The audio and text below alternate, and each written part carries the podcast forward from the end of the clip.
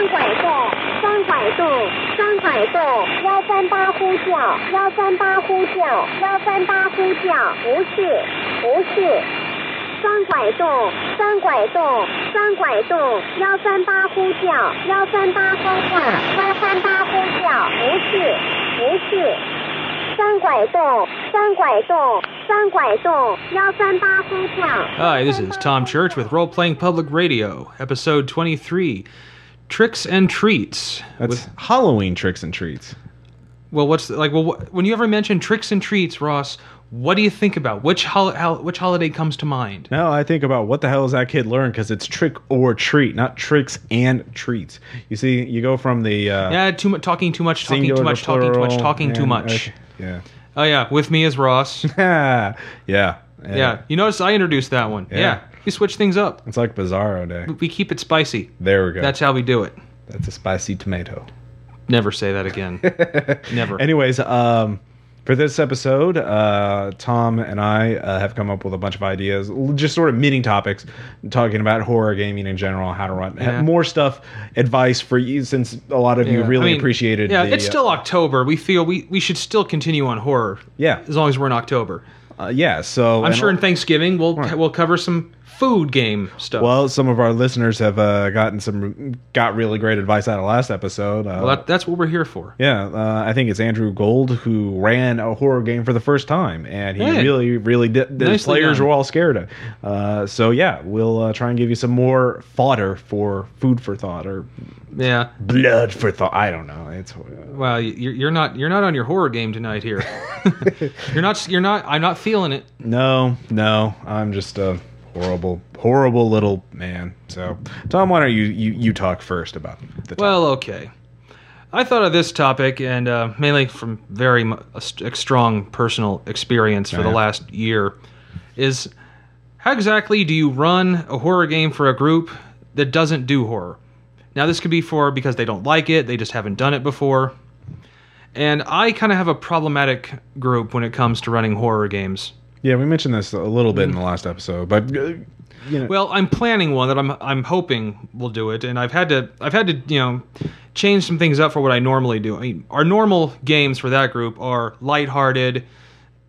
the garg. This is your gargoyles group, right? Yes, this is my they love that game because there's weird freaky shit, but it's not nothing too horrific, nothing really gory, nothing nothing that leaps out and you know slap smashes them in the face with the fear hammer. Right. They're not threatened, in other words. No, and I honestly think I don't think they like to be threatened.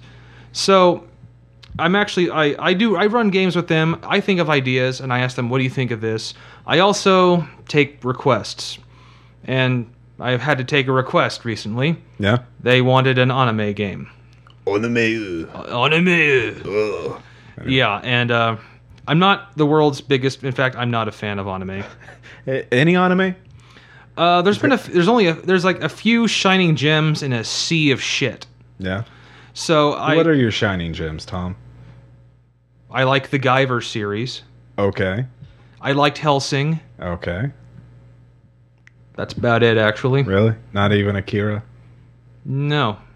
You know what I liked about Akira? What? It wasn't the animation, it wasn't the plot, it wasn't the action, it was Tetsuo! Kaneda! Tetsuo! Yeah. uh, I You're just gonna that. go back. You're just gonna do that forever? I could have a Tetsuo screaming 9000 campaign. oh, dude. Just guys screaming Tetsuo in the desert. And then you roll. Some, and then you roll some dice. And they get over 9000. Yeah. And they drag 'em, yeah. But anyway, no. The, the one they've requested that they're apparently super into is Bleach. Oh, yes, that's one of what the kiddies like nowadays, don't it? Yeah, That and Naruto. and Death Note, depending on who you talk to. Ooh, the yeah, that's the hot topic anime, right? Yeah. so they wanted something based on Bleach. Yeah. Now I'm not about to go watch Bleach before I run Well, this. I mean, honestly, Tom, you don't have enough time. I mean, like there are what seven thousand episodes of. I mean, there's like season eighteen, episode Yeah. nine hundred and fifteen. yeah, the, the episode list has exponents on it by now. yeah. that's a good way of putting it. Thank you. So, So uh, no, so I've I mean I've, I've gone to the wiki on it yeah. just to get some basic shit, and I'm like, all right, oh Jesus Christ, like, oh big swords that get bigger and bigger still. and they have to train to get more secret ninja yeah. powers. Oh, and or, and they're and they're dead. That's the part I fear I can work with that. yeah. So I finally, I think I figured out what I want to do, and I since it's Halloween, I'm starting at Halloween night Nice. after they get back from the Rocky Horror Picture Show. Oh, they're going to the uh, the Moxie's uh, Rocky Horror. Or are they going to a different showing? They're going to the Ro- Moxies. nice. I, I'm a heathen. I don't like that movie. Eh, But anyway, I can take it or leave it. so I, I what from what I learned, I had to research it about Bleach, and I can't believe I'm talking about this, but please bear with me, people. There is payoff. I promise you. I realize it all takes place. It's the Japan um, Soul Society stuff where they hunt souls that become hollows, which are you know, Monsters, right? Monsters, yeah. Yeah. I, hollow, you don't Yeah. get like, oh, I'm a hollow, I'm happy, and I'm, I'm like a gummy bear. No, you're No, hollow, and is uh, like- and of course they want it lighthearted, and they also love it when I throw in pop culture items. Okay. So, in this one, to throw them off to think of what kind of game this is going to be, I'm going to send it that something's going on in America. okay, And America Fair has enough. and America has a brand new society of their own. Except it's so new that they they're on the swing of things, and they're it's based off the old west. ooh, okay, okay, So uh, now I'm gonna I'm setting it in the 80s for a Okay. reason because they, they you know they said okay we they, yeah it'd be great to you know have some you know like throw something culture in like you'll love it when you do that so I'm throwing the Ghostbusters in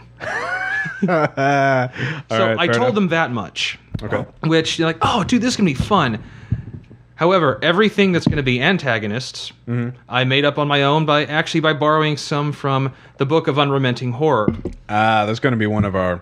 That's from uh, Pelgrane Press. It's a monster book for Fear Itself and Esoterrorists. We'll mention it later in the shout out section.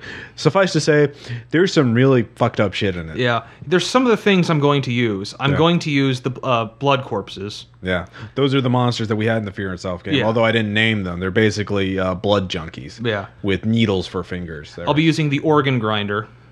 oh, yeah, that's the big old tank kind of like. Yeah, yeah. and I'm using the practice. Okay, evil medical and, uh, doctor. Monsters. And my, my goal is I'm planning like every and I, I'm planning I'm using the outer dark from it. I like that idea.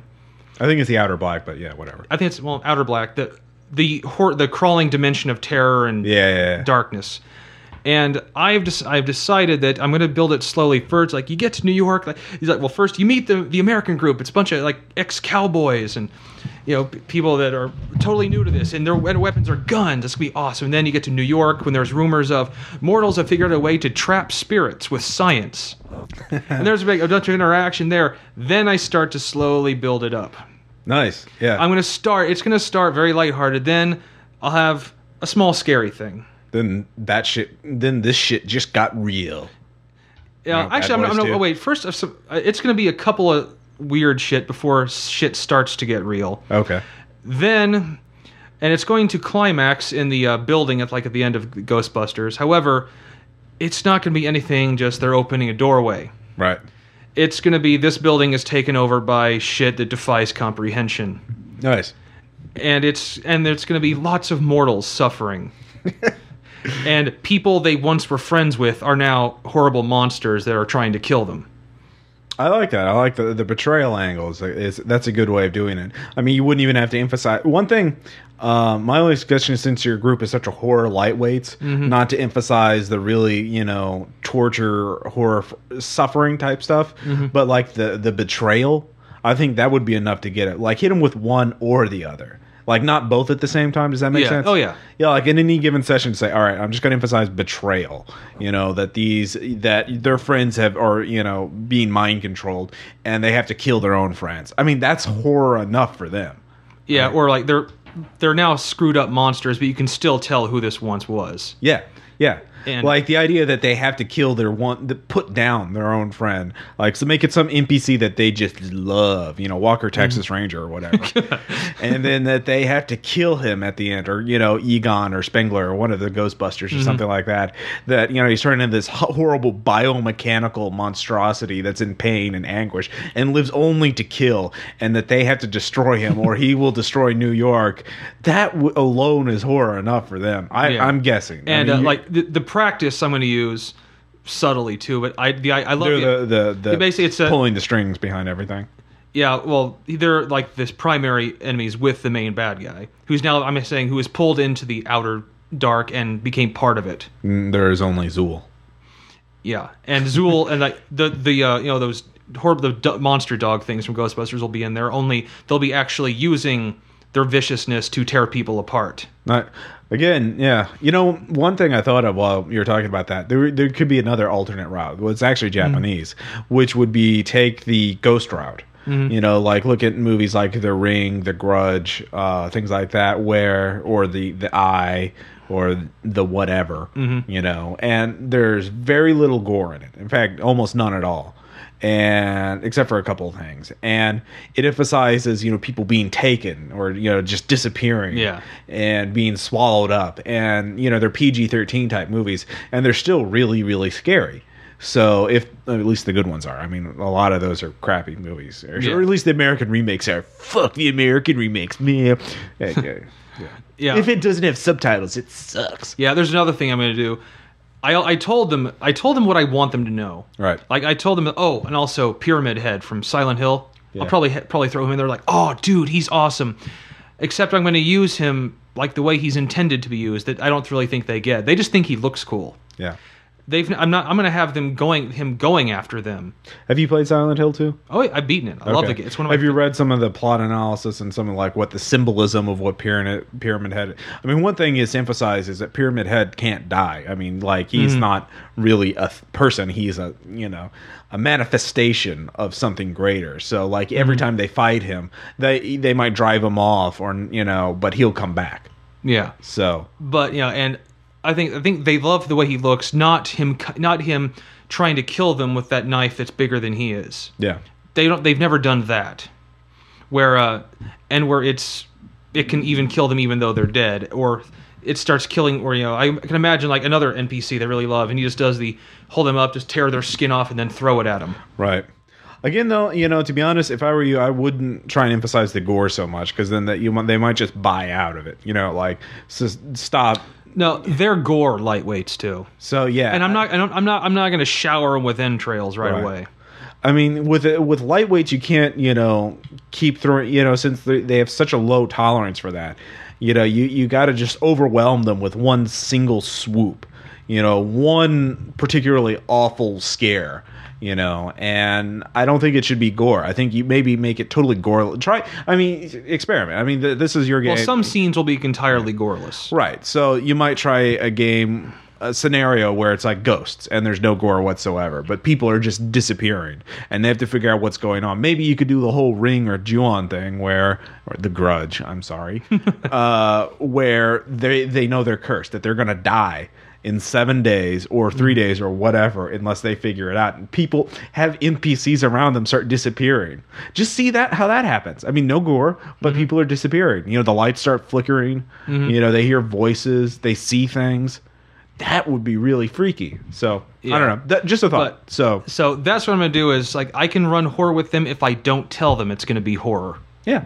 And, And- ah, they don't listen to this and- podcast And as long I think as long as I keep the keep it simple in the beginning, yeah they'll be along with the game so much that they're not really going to notice that I've suddenly changed their you know anime into horror. yeah yeah so uh, let us know how that goes see if you can get them to record See I'll I'll see if I uh, one of the players particularly doesn't like to be recorded. Okay, fair enough. So, um, anyways, uh, well, one you one of the things you also mentioned were uh, you know some of the success in horror stories of some of your past games and things like that. So- Yeah, and a lot of the successes I have to attribute to Sean. He he really was a, uh great horror game GM.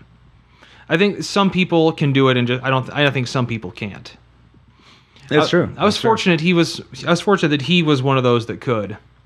And uh, I already I mentioned one. I, th- I mentioned one ago, a while ago of the uh, White Wolf game where we were federal agents, Yeah, and uh, he was also good at that, keeping it subtle at first. You know, the we were walking down a gravel road and we stop and we still hear gravel footsteps behind us. right. Turn, nothing's there.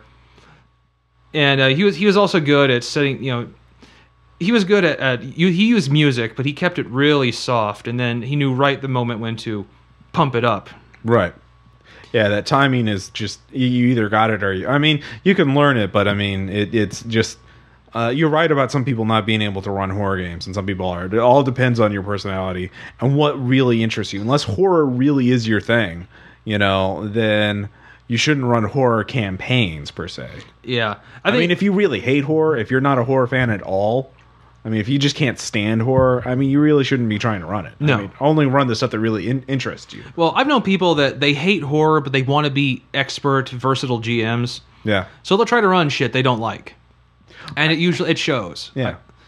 And yeah, I mean, don't try and force yourself. I mean, an occasional horror one shot or something like that. I mean, you know, what try. I mean, you never know until you try. Right. Conversely, so if you're not sure about horror, give it a shot. But I mean, if you hate it, you know, Yeah, I remember like Sean. He he preferred to run White Wolf.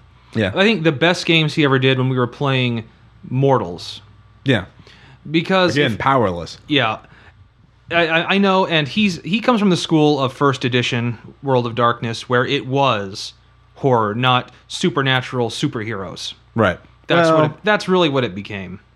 I mean, in the old world of darkness, that's the pretty big accusation, especially when you are one of the creatures.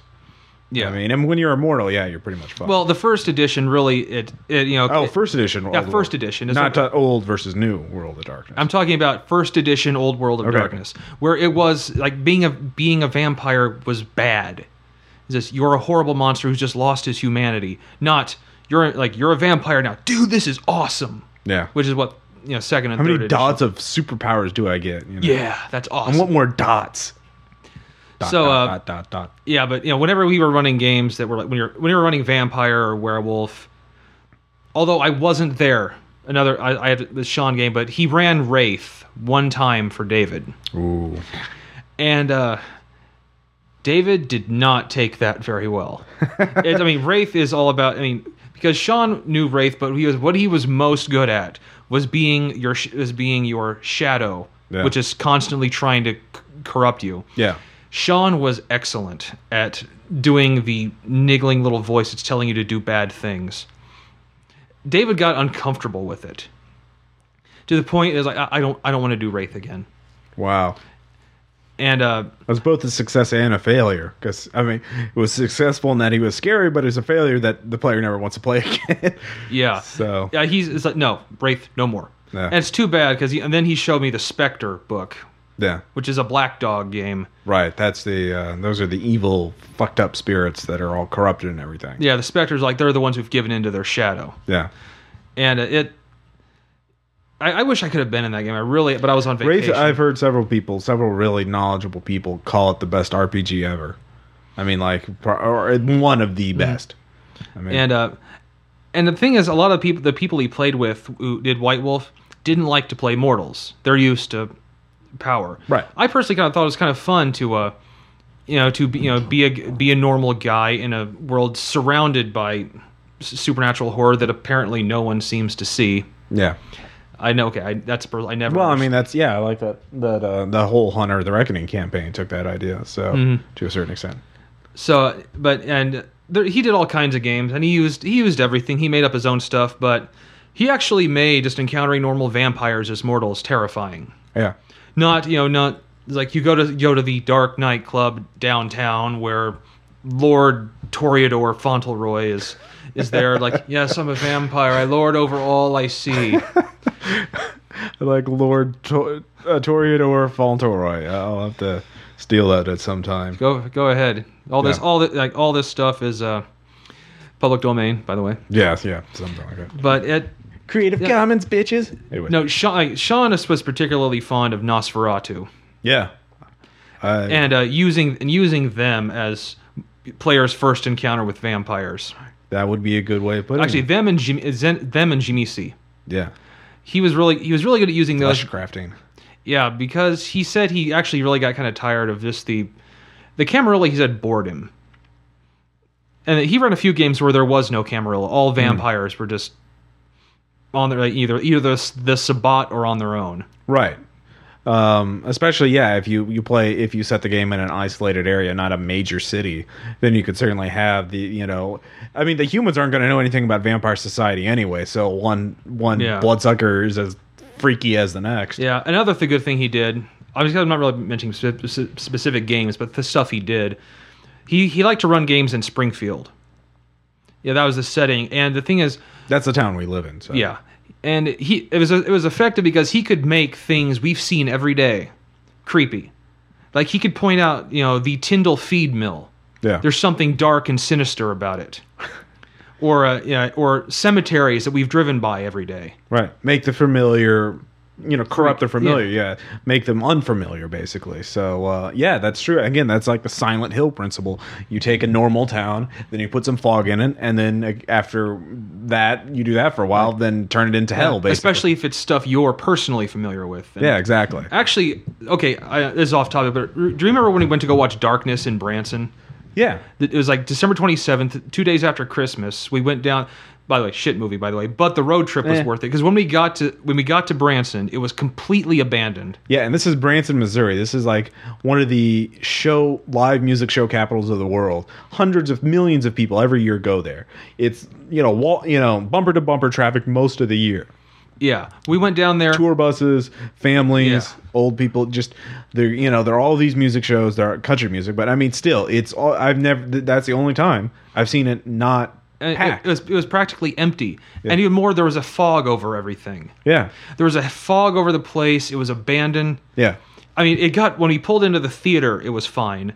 Yeah. Then the moment we left, the fog descended again, and that although we were like, dude, the movie sucked, but this is awesome. yeah. No, that that trip made it. I, I could see you, you. I mean, it's one of those things you could imagine shapes flitting in the fog ahead Yeah. of you. yeah, it kind of made me want a fog or the mist type scenario, you know, with Yeah. the uh, the uh, the things and the mist. Um, so yeah, that's that's a good point. So um, now you also mentioned Sean, you know, acting basically. You know? Yeah, Sean had. I don't. I think it was what I've dubbed. You know, his his game face. He. I mean, he when he got when he was running a horror game, he was into it completely, even if no one else was. And you and you could tell it's you know we'd be you know this the bullshit and banter and character creation before we did stuff. He's there like you know drinking some sake or whatever. yeah, Then when you know he's like, all right, everyone's done. He said, all right, everyone's done. Got their sheets. All right, and he you know they'll lower the lights a little bit, and suddenly his face would change. It almost it was almost kind of like he got that you know underlighting on his face, like you're telling a scary scary, Scary story with a the flashlight. Yeah, and his tone got his, well, his tone got horror. That's the best way I can put it.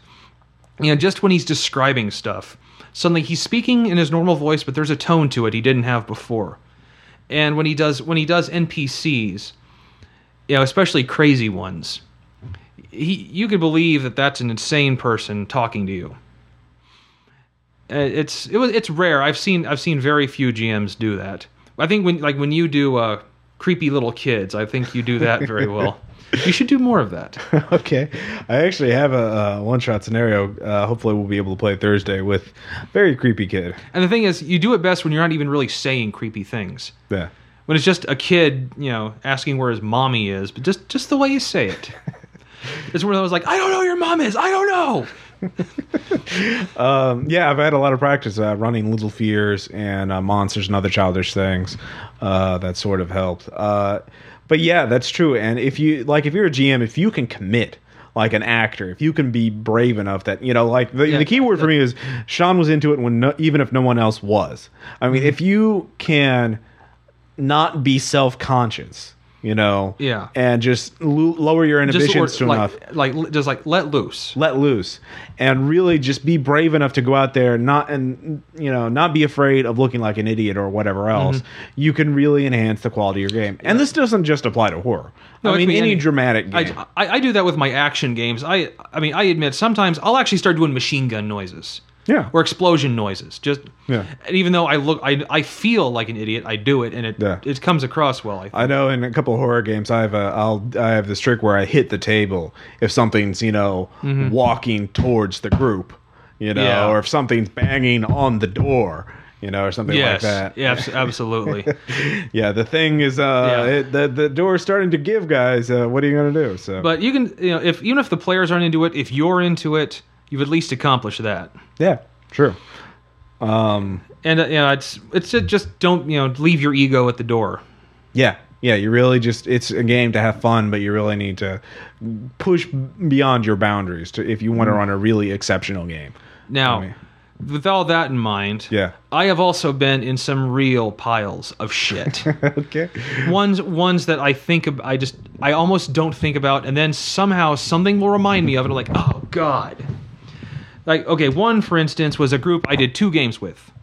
Well, save that. I mean, is that going to be your anecdote, or is that? Or are you talking about something else? Oh, I guess I suppose. Yeah. You got to save something for the rest of the show, Tom. You think I should? Well, I mean, what are some of the in the games like? uh What about the abortive? Okay, well, for my my friend David, I've Yeah. mentioned it before. He tried to run a horror game one time. okay, I don't even remember remember the system. I, I don't I don't remember what the plot was. I don't remember what character I played. All I do remember is that, well, as you said, you remember like you know don't you know don't overdo something. yeah. In this case, gore. He overdid the gore. Oh, right. This was a game he thought gore equals horror, yeah, and he laid it on. common mistake to He make. laid it on thick from the moment the game started. I think we were investigating. We were. I think it was a dungeon. I think it was a fantasy game. right. I think he had just purchased the Book of Vile Darkness too. Oh, that's a bad sign. Yeah. So uh, this was his first go with it. Yeah. It's I think his first and only go. but we got, we got into the yeah. It was I remember it was a, uh, it was third edition D and D. Yeah. we went we went down into this dungeon and the first thing he did he says and the walls are the walls are you know are made of you know writhing entrails like oh okay. Uh, well, good. It's like a, kind of a right off the bat thing. The further we got the more gore there was. Right. and uh, every time we encountered a monster group it was they were tearing some tearing people to shreds. And it kind of was kind of nice until we realized and he says and like you're deeper into this dungeon and then these like you see two de- you know, two vrocks are tearing apart this child with pigtails. like where are all these people coming from like there's no towns or villages anywhere near this place Yeah, it's awfully convenient. Um, yeah, that's too heavy, too heavy, too great, Especially the entrails at the beginning. You know, like a better way of doing the exact same thing, or at least the entrails on the walls, is you know on the dark, on the wet dungeon walls. Um, You know, talk it, just describe it in graphic detail, and then you see the walls are lined with some sort of tubes or something like that. You can't really, or you can't really tell. Uh, you approach it, and uh, you know, or the, just like, the, the tunnel smells of a butcher's shop yeah. Uh, and as they get near, you see it's this fleshy material. Make a medicine check or a healing check. Oh my god, it's entrails! What the hell? And they, but you, you look around, there there are hundreds of them, and they're all fresh. What what foul magic would keep them from rotting? Where did they get so many? Ah, make a sanity check. You know. Yeah, it ended with. Uh, it actually, it of course ended with uh, Mephistopheles Right. because he had also played. Uh, What level were your guys? I think we were like fifteen. Oh, okay. We weren't supposed to fight him, but he was there, and we had to. It was like solve Mephistopheles' riddle or Oh, yeah. something. Beat him in a fiddle contest. Yeah, something like that. Which, of course, actually, yeah, I remember the the riddle. The riddle part, ba- basically, you know, made everything we did beforehand not make sense. Right. Like we're going through, it's like, is this horror and gore and blood and organs and tissue and bodies and violence? And then he's there, he's there on his black, you know, black throne with skulls all around him. And like, have, have we descended into, you know, Cania? it says, he's like, well, I don't know, but you're here now, and and he says you have to solve. yeah.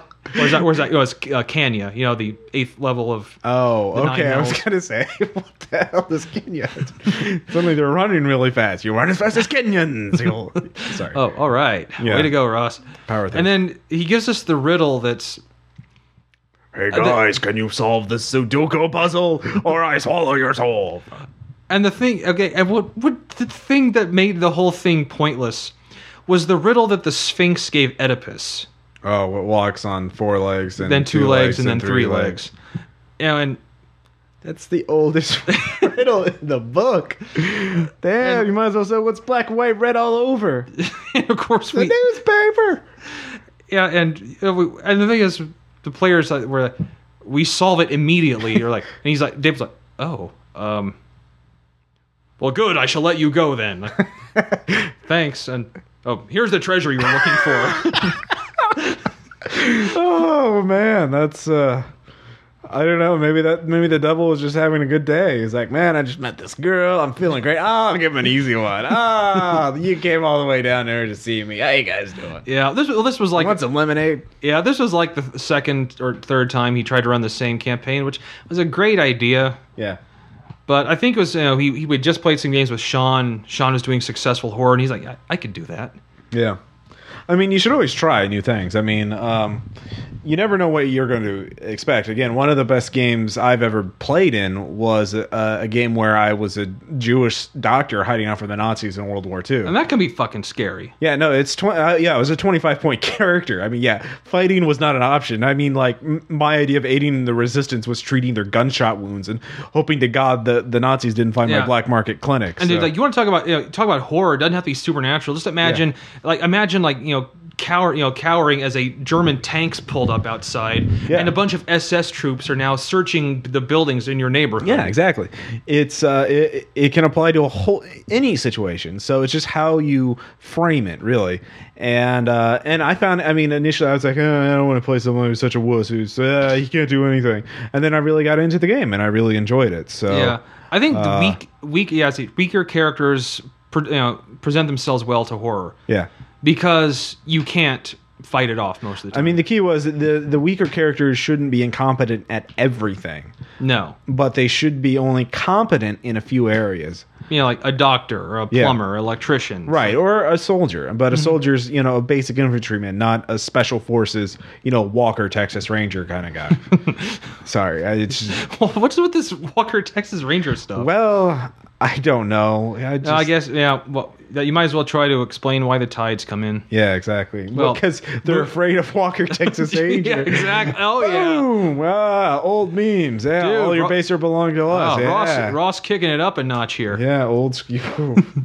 yeah, then talk about old school. Anyways, um, so yes. Oh, um, also thinking back, uh, like kind of, kind of an unusual horror game we did was a we did uh, Sean actually did a horror comedy one time. yeah, how was that?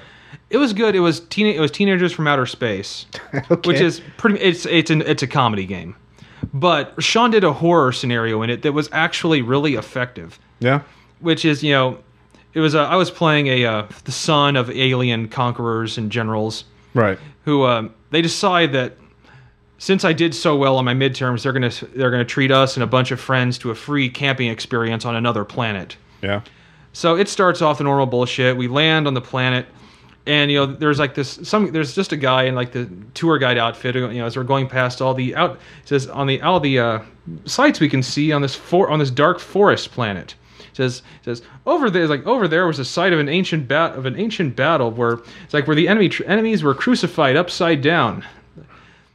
Oh, it says, and, and over there is the strange temple that appears to be built more to keep something in than out. and he's going through all these, all these. Says, it says and he said, and over here is Camp Crystal Lake. yeah and uh, it's adjacent to uh, uh, Elm Street. and of course, it's this, you know, it's a, it's a, it's a summer camp, wooden cabins type thing. Right, and, right. and then he started throwing every kind of horror cliche at us. Yeah, But once again, he did them so well. It was actually a little freaky, even though you know we got the uh, the Mike, the Jason Voorhees sound. yeah. Yeah, that and uh, he says it, except uh, Sean did it wrong on purpose. Yeah. You know, he did, and he says, uh, "I," uh, you know, I was like, actually, I think it's like this. You're like, and, he, and you're like, "Oh, thank you." Does it again, and then we scream, and so yeah, you can. Uh, um, that's what actually brings up one of the things I was thinking about is that horror is a very flexible, adaptable genre, and by that I mean you can put it with anything, near virtually any other genre, and have a horror whatever. For example, Shaun of the Dead. Romantic. It's really a romantic comedy. It's not- zombies. yeah, with zombies, but it's still at its heart a, a guy trying to get his girl back. Yeah. and he does. But well, uh, spoilers. But um, well, if you haven't seen that movie by now, you shouldn't be listening to this podcast. yeah, go watch it. The hell's wrong with you? Yeah, anyways, uh, so then you have uh, you know horror westerns. You have sci-fi horror like Dead Space, which we'll talk about. Uh, one of the game that the uh, our listener called in Andrew, he said he basically ripped off the movie Alien. And nothing it's- wrong with that. no, that's great. Yeah. Rip off. Yeah. Again, gaming is about ripping off whatever works for you. So if Alien, yeah, Alien is basically a haunted house movie, except it's a spaceship instead of a house. And well, it's, a monster instead of a well, gun. Alien, Alien, yeah, is the Yeah. That's Yeah. why I said alien. Okay, I thought yeah, I didn't know if there was an S on the end of it. No, I said alien, Tom. Fine, You're just not paying attention. I don't do that. So, if you want to keep horror new, if you want to try something different, don't think of just horror. Make give it, you know, a uh, suffix or a prefix or whatever. So, you know, add another genre to it. Fantasy horror. I mean, obviously not necessarily the Book of Vile Darkness, but you could. If you look at uh, the Robert E. Howard stories, a lot of the pulp of fantasy, you know, Iron Heroes would I think would show itself well to horror. Oh yeah, yeah, because you don't have any magic, and so magic is this weird, unfamiliar thing. Uh, then you have, uh, geez, what other genre? I mean, Action, uh, military horror. Yeah. You could, uh, dude. Uh, what was that movie? Uh, was it uh, Outpost? yeah, Outpost. Yeah, Uh, mercenaries in Eastern Europe help a scientist go to this abandoned Nazi bunker to find out what's going on, and yeah, that's a good movie to watch. Actually, and there's another one. Uh, it was the World War One trench. uh, Death Watch. Death Watch. Yeah, that was a good one. Yeah, so you could have military horror, military supernatural horror, military uh, torture porn with you know tor- uh, where the guys you know saw or Hostel or any number of things. So uh, if take your favorite genre and apply horror to it and see how that works. So uh, if you're if you're on the fence about horror or the pendulum, you know I don't know. Pit. Oh, Pit and the Pendulum reference. Yeah, Yeah. yeah, see, see how that works. So another thing, though, one technique that we didn't really mention last game or episode, sorry, is foreshadowing. I think foreshadowing is crucial for a really great horror game. Now, if you listen to our actual plays of uh, uh, the Fear itself. Game, which was the follow up to the Esoterrorist game. A lot of people are really liking the Fear itself. Uh, it's a more serious game. It actually applies a lot of what you're listening. Well, we got to. into it, so there's actually less joking. I Yeah. think. One of the things I did that really helped is I specifically said, "All right, I want this to be, you know, let's keep the joking and BS yeah. it I. I think that's the problem with my group a lot too. Yeah. That you know, I, I tried like I tried to run a uh, Star Wars game. And Yeah. I, I told I already mentioned this game. Yeah, I think I should have you know, said right off the bat. Okay, this I'm going to set this a little a little more serious tone. Right. So again, this is what they call what I mentioned last episode, the social contract, the the rules of etiquette that apply to the people at the table. And so specifically just bring it out in the open. Don't just leave it to this unspoken thing where you just hope people will read Yeah. your mind. You're never close enough friends where you can read each other's minds like that. Right. Uh, unless that's a horror setting, you know, Ooh. some David Cronenberg thing. Anyways, um, scanners. See, scanner, sci-fi horror, scanners. Screamers. Scream. That's just bad. I know. That besides that was Philip K. Dick. No. but we laughed. Anyways, um, so for foreshadowing, you know, so obviously the first thing is you know tell your players, hey, I want to run a scary game. Let's keep the joking and the BS to a minimum, or let's cut it So out. that, that kind of prepares the Yeah. battlefield. So then foreshadowing. What the example in the Fear Itself game that I ran that people mentioned in the comments on the site is, you know, at one point this uh, this sort of uh, Metastoph- you know, uh, Faust Mephistopheles type bum gives uh, one of the players lighter fluid and help you know to, so he can do something. And then later on this same pc cody is fighting another bum who's made a deal with the same sort of deal maker. And uh, cody wins and you know ties him up with duct tape and things like that. And the bum asks him so what did he give you? And cody says oh he gave me lighter fluid. Then the bum holds up his hand showing that his bonds have been cut and says he gave me a knife and then there was just this pause, and then they started fighting to the death. And then Cody lit him on fire, and he died. So, Yeah. Uh, but people really dug that because that was foreshadowed. Um, because Cody knew that that other bum had made a deal with him. He knew that the deal maker gave people like Things. tools. Yeah. So, but he didn't think about getting it specifically. So when he revealed it, it was consistent. It was internally consistent, and yet it it scared him because it's like, oh shit, the guy who I thought was neutralized, that I thought was tied up, is not actually tied up, and he's about to stab me in the face. So, oh shit, oh shit. So Yeah. really great horror games can do that. Like uh, in the movie Quarantine. There's a great, you know, part where I'm spoilers.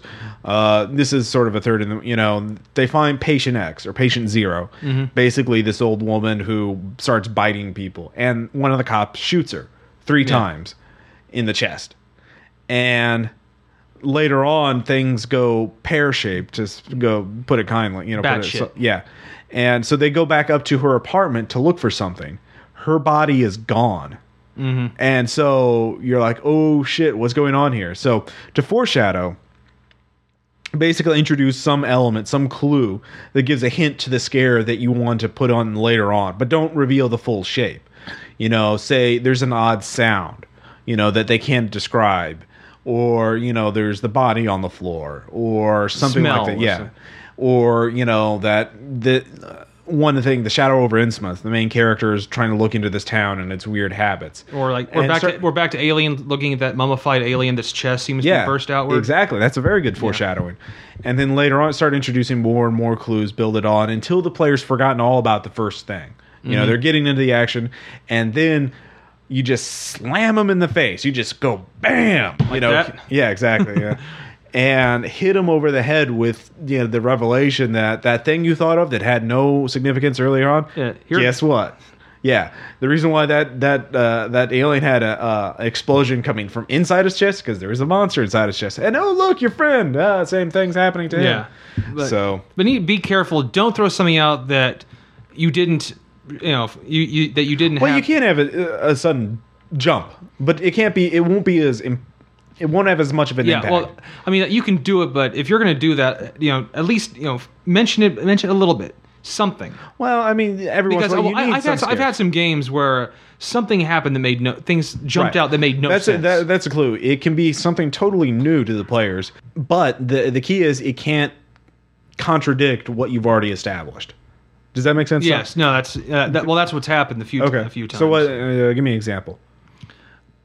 Well, it's um, well, we were in the like we were in this place, and uh, it was a uh, under it was an underground laboratory in a game, All right.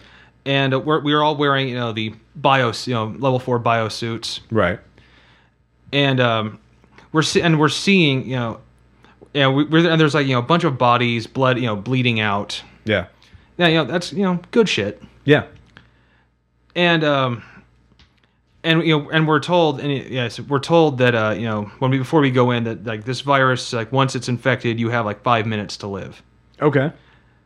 So, So, we you know we go that all established. yeah so we go in we go in and a guy starts shooting at us with an Uzi, Okay.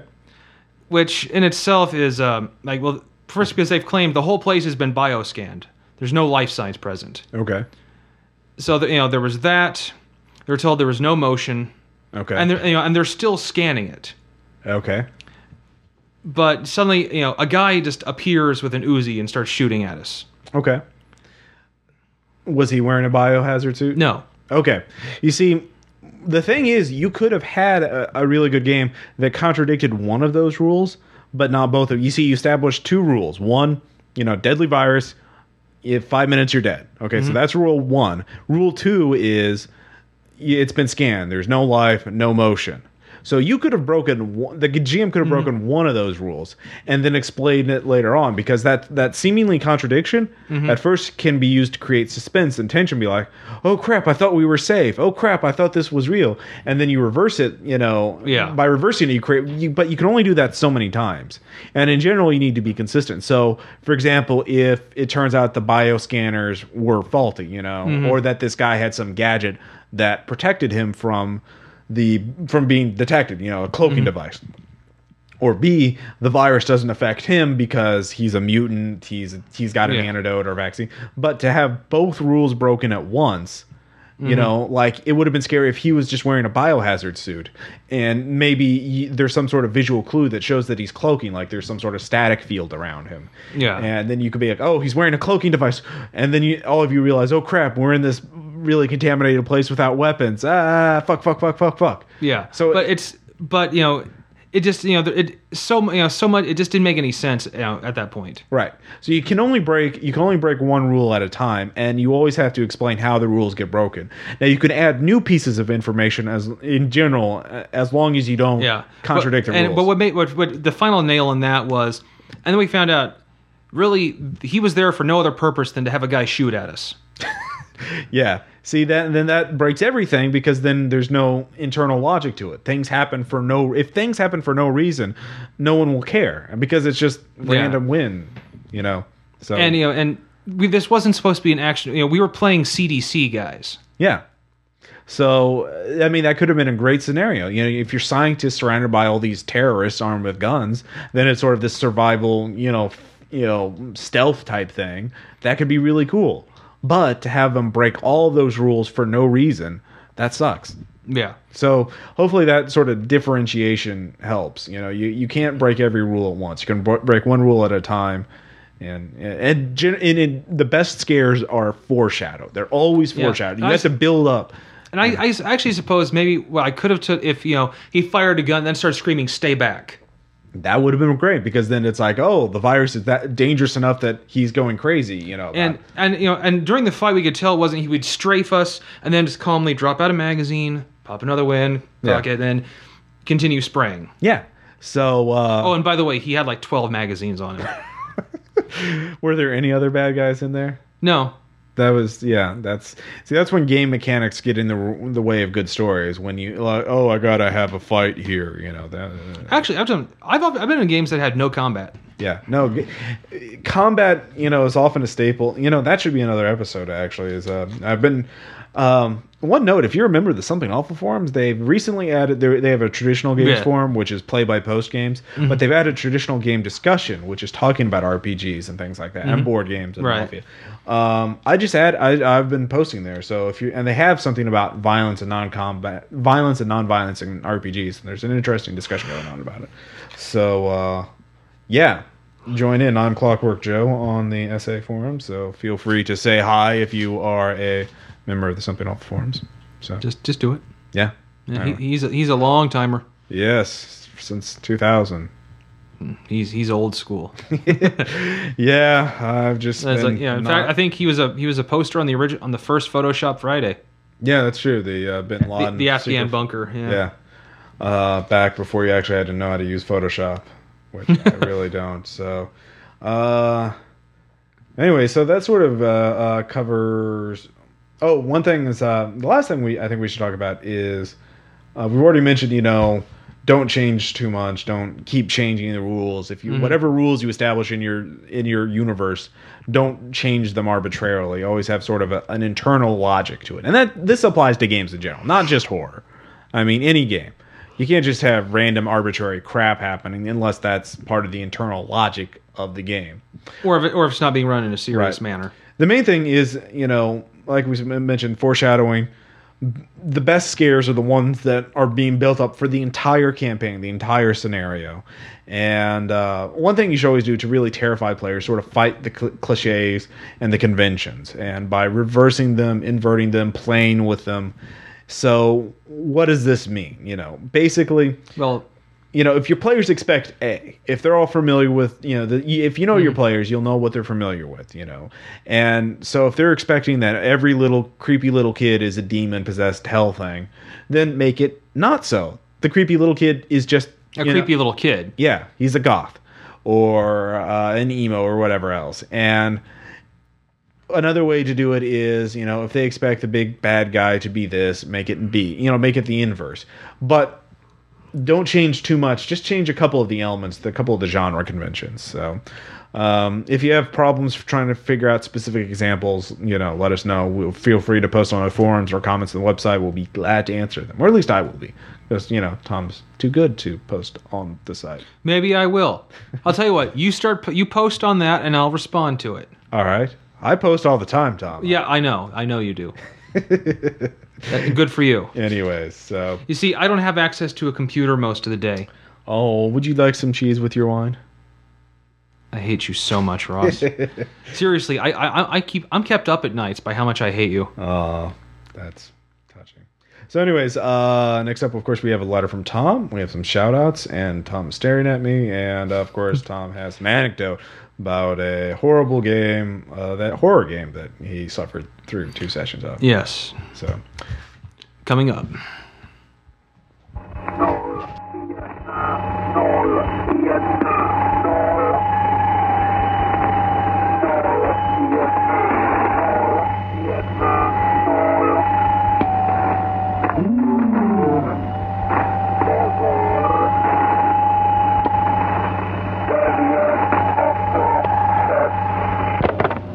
Dear nameless, indescribable horrors that man was not meant to know. First off, I just wanted to thank you for being a staple of horror for so long. Big Daddy Lovecraft has made you famous, and I am grateful for that. The horror stories you inhabit and the games you have been in have made me joyfully shit myself in abject terror for many years. I think you may have even spoiled me on some horror staples. A hulking dead guy in a hockey mask wielding a machete just doesn't do it for me anymore. Unless the adversary I'm facing down has tentacles that can reduce my brain to a quivering lump of gelatinized shit, then just keep moving because you're not scaring me in the slightest. However, I'm beginning to think that you are being misrepresented to the point of losing some of your fear. First off, you're not nameless. Indeed, many nameless, indescribable horrors that man was not meant to know, N I H T M W N M T K for short, are named and well known. Azathoth, Dagon, Yog Sothoth, Yig, Cthulhu are all only a few, and their names are known by many. Now, I am not saying that a new stage name is what is needed, but I think a little less name recognition might do some good in the terror department. Then, of course, there's the indescribable thing. How can you be indescribable when descriptions of you are bound in many sources? Hell, in many of the books I have read, there are even pictures of you. Now, I assume these are artists' interpretations, but the mere fact that artists have material to work with speaks volumes. I'm not saying that you're not terrifying. I'm saying that you can be described by people who have seen you, and that's not good for fear. Finally, there's the thing that man was not meant to know. I don't even feel that I need to explain this one. We know all about you. Over the years, horror books and gaming tomes have acted like a very persistent tabloid and put all of your innermost secrets on public display, much like Britney Spears' tits. The only thing we mostly don't know about is who you are banging right now. Although a sex scandal between Lindsay Lohan and Cthulhu would be a very interesting afternoon read. What is the point of all this? I suppose that all this means is that there's a little less mystery to you. Still, it doesn't make you any less terrifying. You're still icons of horror that the usual hero with a chainsaw arm can't defeat through brute force alone. So it's okay that we know all about you. It just means that we'll know how fucked we are when you pop out of a dimension of crawling madness and shout boo. So maybe all you need is a slight change of title. Instead of nameless, indescribable horrors that man was not meant to know, how about well known described horrors that will fucking kill you in the time it takes you to shit your pants? Or WKDHTWKFYI for short. Practical and simple.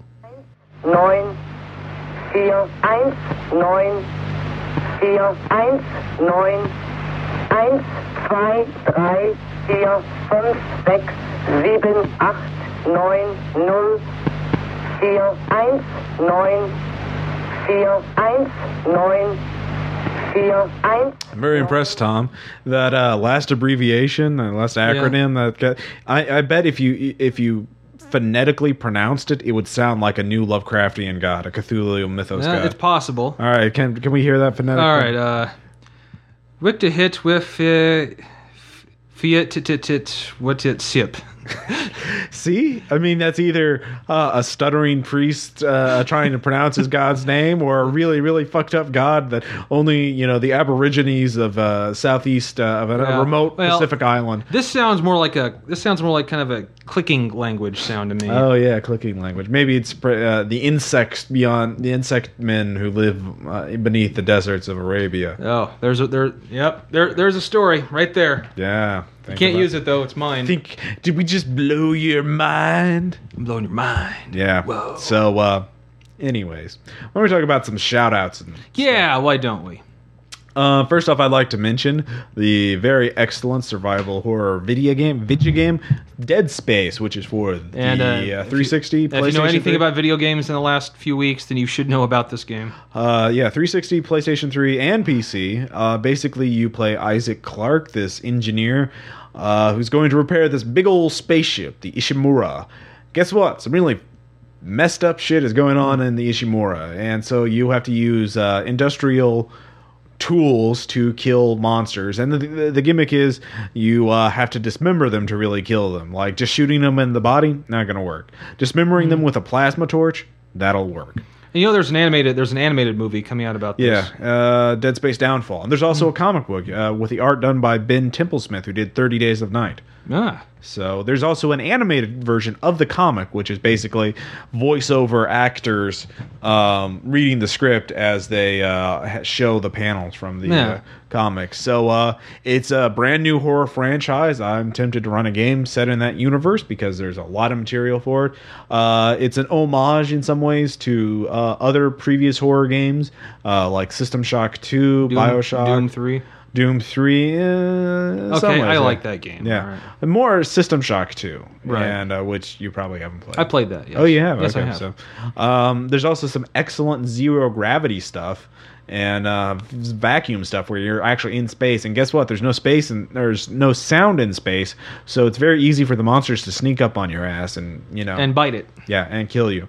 So um, there's a video that uh, I, I'll link as well, listing every single way you can die in the, that particular game, and uh, it's really awesome. There's one enemy. Mm-hmm. It's a kind of a spoiler, but I don't give a crap. Just to show you how awesome this game is, it's kind of a weird little bundle of tentacles that it'll grab onto your head. And uh, if you don't rip it off in time, it'll rip your own head off, stick its tentacles down your spinal column, and then the, the little center mass of it will pull into your head, and sort of you'll be a zombie with a new head. Yeah, Nice. It's really fucked up, and I really enjoy it. And uh, it's the the only the only thing is it doesn't have a lot of replay value because it's only about twelve hours, and you don't really you know there's hard, easy, normal, and impossible. If you beat it, you get the impossible mode, but it's the same game, just a lot harder. So. Yeah. Yeah. Still worth at least a rental, if not a purchase. So, uh, what do you got? Well, actually, along that line, actually, at, uh, at the movie I recently purchased, which where I first saw the you know trailer for uh, that animated version of Dead Space, Yeah, which was Jack Brooks' Monster Slayer. tell us about it, Tom. I think I will. All right. It is a movie very much along the lines of Army of Darkness.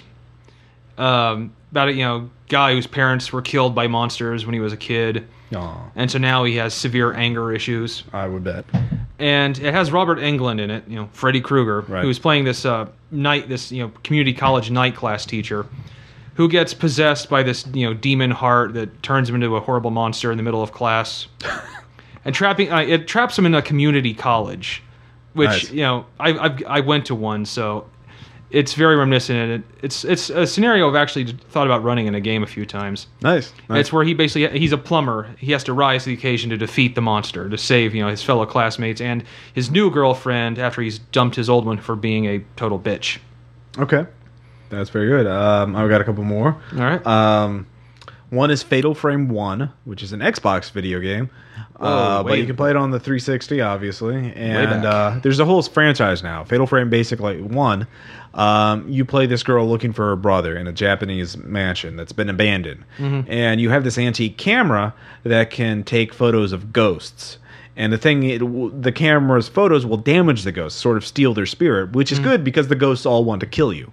Right. So you're wandering through this mansion, solving puzzles, trying to do, you know, find your brother, figure out the mystery. There's this whole ancient Shinto ritual of human sacrifice where they strangle a girl with ropes tied around her limbs and head, Mm-hmm. and that severs the limbs. Yeah, so it's pretty nasty. So pretty, and uh, it's very, very Japanese. Uh, I really think so. Japanese. Yeah Yeah. and but it's got really great scares. And you could if you're running a game you can learn a lot because it has perfect foreshadowing. I mean it's the same mansion but so the actual area of the game is pretty small but it the more you get into it the more it changes. You find hidden rooms. You go back to areas you found earlier and you find new secrets. Uh, the camera takes photos of places and it covers secrets. And um, yeah, it's a really, really well put together game. Uh, the actual mechanic, I mean, you're not very powerful, but you have this camera and you move kind of slowly. So it's sort of very terrifying to come against some ghost that's really wanting to, you know, eat your soul, basically.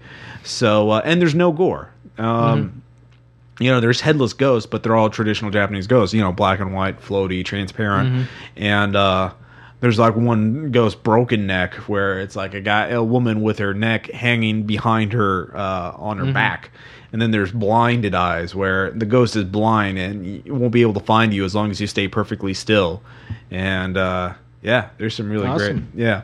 Um, two more because I just got all kinds of uh, book of unremitting horror. This is Oh, uh, yeah. Pelgrane Press. This is a monster book for fear itself and Esoterrorists. Mostly Esoterrorists, but still the the same system, gumshoe system. Yeah. And The book I've used for inspiration on my game. what I really like about it is the monsters are all re- pretty much not all of them, but most of them are very original. Usually in games, you either in horror games you either get you know one or two types of monsters: the one Cthulhu mythos type monsters, or two monsters based on folklore. You know, Mm-hmm. Uh, and everyone's and then you know based on popular folklore, culture, things, whatever else. So, unremitting horror. There's not really like you could point to Hellraiser and uh, Silent Hill as some of the influences, but the monsters are overall they're sort of fleshy, weird shape, cra- ugly, you know, demented things, and uh, they're from this other dimension called the Outer Black, and they want to cause human suffering. But pretty much every monster in that game could be a whole scenario in of itself. Oh yeah. Oh yeah. I mean, uh, there's some really messed up monsters in it. It's a big, thick book too, and there's sections on artifacts. There's a couple scenarios in the book. I, I lo- actually I love the artifacts. If you love horror gaming and you want something new, really get this. Even if you don't have Gumshoe, just get it because you can easily convert these monsters to other systems. Yeah, I mean, I remember like you know, some of the artifacts were like videotapes. Yeah. and, rec- and like tape recordings. Yeah, exactly. So uh, there's just there's so much good stuff in the Book of Unremitting Horror that you just it, it will revitalize your gaming. Like I based uh, the scenario on two monsters: the Which was blood, the Blood corpse. Corpse. and the Ovashi. And the Ovashi, I ju- as soon as I read, it, I was like, "Oh my god, this is great!" You could do a whole campaign with the with one Ovashi, and that would be the only monster in the whole campaign Mm-hmm. because it turns people against each other, and it just oh, so much great stuff. So And uh, smoke souls. yeah. That's yeah, awesome. yeah, Smoke Souls, yeah. So uh and then finally, of course, again I'd like to mention the SA traditional games uh traditional games discussion forum because now you you have a place other than enworld.org and rpg.net to talk about uh, RPGs and board games and mafia. So it just started. Please go there and post and make sure that the mods don't shut it down. Uh, people have been trad games. The thing in trad games is they've always been doing play by post games, and that's sort of dominated. And I'm in one of the play by post games actually, uh, a zombie GURPS zombie survival horror game where I'm playing a movie director, a horror movie director. Imagine that. catches himself in a horror in a zombie apocalypse, and uh, it's been pretty fun. So. But you can't really have discussion in play by post games on the same forum because Yeah. play by post games people are posting so often they'll just drive discussion out of the way. So now that they finally separated it, uh, we're, re- there's some really interesting discussions going on. So um, yeah, I would uh, definitely check it out if you have an account on the Something Awful forums. It's ten bucks to register, but that's for lifetime. But if you're already on there, all right. Go. And um oh yeah, finally, I'm starting to play by post game Fear Itself on our forums, the RPPR forums. This is sort of an experiment. I, I make no promises. Uh, there's already five or six people, or four or five people posting characters. So even I'm probably going to start the game pretty soon because people have already shown a lot of interest in it. Um, but if you're a fan of that stuff, check in, check it out. I'll be trying to post every day, every couple days. Uh, it's basically set in a well, just read it. It's it's you know survival horror. Yeah. Anyways, I'll even I might post in it too. all right then. Are you Yeah. gonna make a character, Tom? Yeah, why not? All right. Ooh, well, we'll see. It's on now. yeah, it is. It's on like Donkey Kong. Whoa. Yes. So, uh, oh, and of course, as always, I know we haven't mentioned this in a while, but if we do, for those of you who've just joined us or new listeners, uh, we appreciate any and all iTunes reviews. Please give us a review on iTunes, positive review. Uh, we appreciate it. We don't. We do this for free. Um, we've taken down ads. Um, oh, also, we do have an Amazon affiliate thing. So if you buy something on Amazon, we get, you know, a little bit of it, but. Um, this is a labor of love, people. So uh, any of those reviews would be highly appreciated. Yeah. We So- do it for you. Let's try to get uh, 50 reviews. Awesome. Yeah, we're, we're at 10 now. We appreciate each and every one. 40 more, that's all we ask. Yeah. So, anyways, Tom, I believe you had an anecdote. Yeah, so much so that I was I was almost mentioning it in the in the show. I it's I can't believe I th- I couldn't remember this until now, but and I blocked suppo- it out. Yeah, I get I tried to block it out. Okay, there was a group I used to run uh, stuff in at at my uh, college, OTC, Ozark. That's a community college. yeah, Ozark Technical College, and uh, I met these guys. Yeah, first of all, I can spot a game. I can spot a gaming group at a table immediately. You can just tell. Yeah. So you know, I go there to. Actually, I, I got in there by saying, "Oh hey, what do, like what do you like what do you guys play?" Boom, you know, an hour conversation ensued. So they invite like, "Hey, we're starting. We're trying something new here." It's like, "You want to come? You know, come in with this. Like, "Yeah, sure. I'm always good." So the first game we do um, is like later in the afternoon. And there's no place open overnight, so it's still kind of daylight. But he wanted to run a horror campaign. Now he was running it in uh, Beyond the Supernatural, which is Palladium's horror system. Yeah, you know, You know how I feel about that, but whatever. Yeah, Palladium rules are terrible. Yeah. So I uh, I don't even remember the character I was playing. Some you know an investigator who starts out with all of his skills as shit. Right, right, right. So you know it really it's pretty average. A few good things, but there's something I'm noticing he's doing whenever he's describing stuff.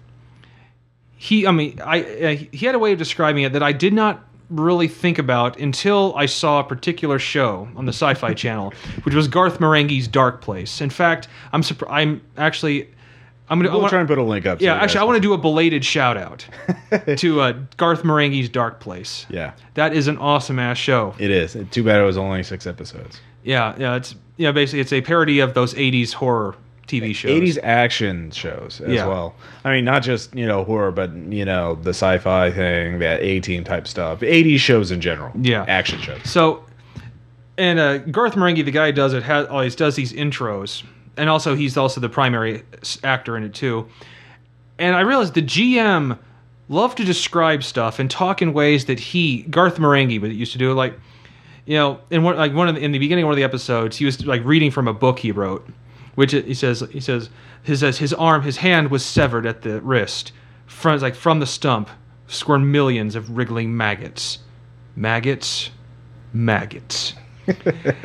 he would do that. He would describe stuff and then repeat it. He says, he says, like, he says, the wall, like the wall is like the, the evil symbol is painted on the wall in blood, blood, blood. and I mean, and everything that he thought was horror, you know, was, was horrific. He would describe, he would repeat. You know, I remember like we were fighting. It was like some palladium demon, and uh, he, he says he's glisten. He says he's glistening with blood red slime. Slime. Slime. And I don't. I could not take it seriously. right. You know, I mean, he was. I mean, the scenario was kind of interesting, but the the way he kept sit, repeating all that, I was trying not to laugh the whole time. Glistening. Glistening. Glistening. and you know finally you know I, I forgot I've only played two sessions with him it was you know we actually I, I, basically he finished the you know the scenario Yeah. and I didn't I never played with him after that again and I, I I I and I forgot it I kind of forgot about it just a forgettable game until I saw Garth Marenghi's Dark Place and it all came back to me like oh my god People actually do that. Ah. and I thought like, well, maybe this this show was like a tooth back in this was like 2005, so I thought maybe he saw this. I don't I don't think Garth Marenghi's Dark Place came out. Yeah, it was done like at, le- at early as 2006. So this was him. This was all him who did this. Well, Garth, wow. What a strange world. And uh, that's I guess it made that's made the reason I love the show so much Right. because that's what the game reminded me of. It was a kind of like a ridiculous, you know, show. Yeah. True. And it, it was like we went, you know, just scene to scene to scene. Yeah. and each time he would try to he would try to up the ante of what's horrific you know not the starting with the walls that are in entrails not Yeah. nothing like that but but you know every it is like as like it was kind of like going through a like a haunted house and each room we went in had something more freaky it's like you know go to this you go to this room it says like it says it's like in the middle of the room is a giant beating heart beating heart Unless it has some sort of connection to the actual players, to their, you know, what's going on, it's just set dressing. I mean, mm-hmm. if the beating heart was somebody they knew, then no, that's no, no, horror. no, no, it was like a giant beating heart well, I mean, yeah, that's just whatever. That's just freaky. I mean, yeah and I mean, if you had done the entire game like ultra realistically, Mm-hmm. nothing supernatural, and that was the first supernatural thing they saw, then that would have an effect. But Mm-hmm. just to be like a giant beating heart, I mean, whatever. But yeah, it- I mean, what does it mean? I mean, what is it connected to? What does it signify? So, I'm just too clinical. no, it, it it is. But I couldn't get clinical. All I could think about was the constant repetition. All right, repetition. Well, of course, Tom, you know what this means. Of course, you uh, you need to close out the show. Oh, yeah. I guess I opened it, Yeah, and I thought I did a but bang. you can't just but you can't just close it. You need to close it out right.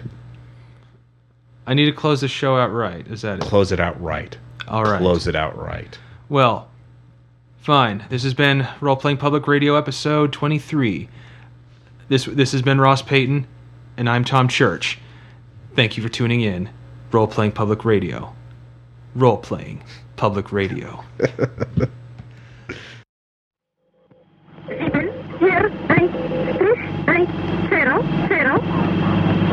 Sieben, hier, eins,